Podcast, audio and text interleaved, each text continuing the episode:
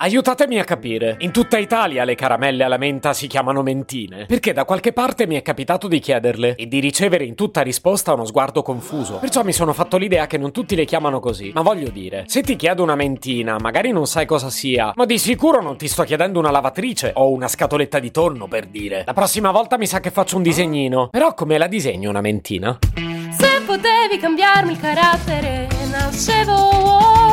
Si chiama Marcello Forcina, dice quello che pensa, pensa poco a quello che dice, ma quando c'è da parlare gli bastano 4 minuti e 37 e un Campari Spritz.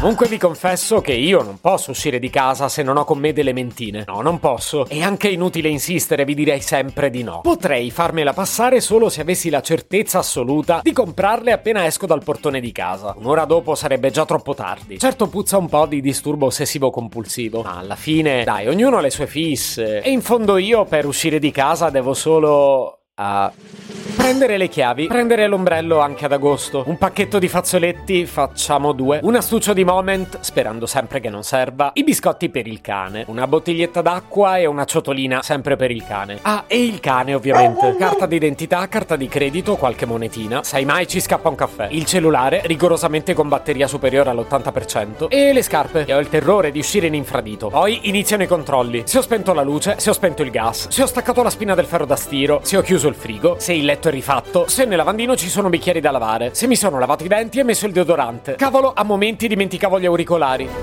Ah, finalmente posso uscire. Prima spengo le luci però.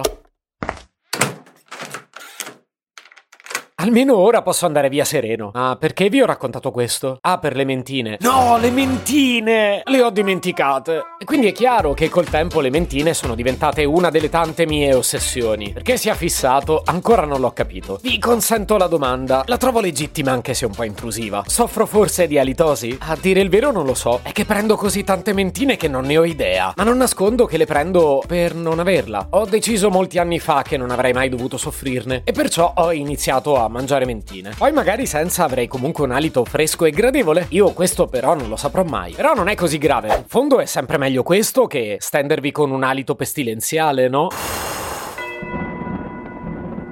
C'è tra l'altro un tipo molto preciso di mentine che compro abitualmente. E quando ad esempio mi trovo all'estero e finisce il pacchetto che ho portato con me ho sempre un po' di difficoltà a capire quali comprare, cosa che ovviamente non mi capiterà mai col cibo visto che non vedo l'ora di provare solo cose che non conosco, ma su queste robe qua sono tendenzialmente abitudinario. E se invece di abitudinario volete usare il termine fissato per me va bene eh? Ci stiamo avviando verso la parte più surreale del discorso, benché mi renda conto che anche il resto vi sarà apparso quantomeno singolare. Il punto è che qui le cose si complicano, perché se dico che mangio molte mentine, la cosa più ovvia che può saltarvi in mente è che io ami la menta. E se la metto così è probabile che abbiate capito che invece, um, come dire, ecco, non mi piace particolarmente. Oh, sì, lo so, è assurdo. Allora, la mentina la tollero, ma qualsiasi altro uso della menta mi fa discretamente schifo. Tipo il mojito io non lo sopporto, è un'insalata di menta. Gelati o ghiaccioli di menta? Beh, no per carità. E la menta sui piatti salati? Risparmiatemela vi prego. Ne mangio così tanta che non riesco a sopportarla in nessun altro uso. Salvo solo i dentifrici, ma anche in quel caso solo di alcuni tipi. Tant'è che spesso sbaglio a comprarli e continuo a metterli da parte perché non li userei mai. Ho tipo 8-9 tubetti nell'armadietto del bagno da parte per gli ospiti. Ma poi quali ospiti? Dopo tutte le stranezze che racconto su di me, ma chi vorrà mai più venire a trovarmi? Resterò da solo con le mie mentine. Se potevi cambiarmi il carattere, nascevo Ward.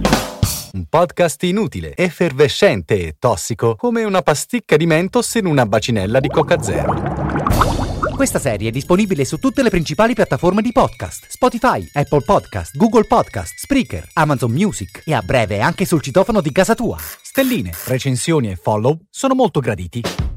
Per due chiacchiere con Marcello e aggiornamenti sui prossimi inutili episodi, segui il canale Instagram Chiocciola Nascevo Word oppure cerca su Telegram l'account Chiocciola Marcellogram.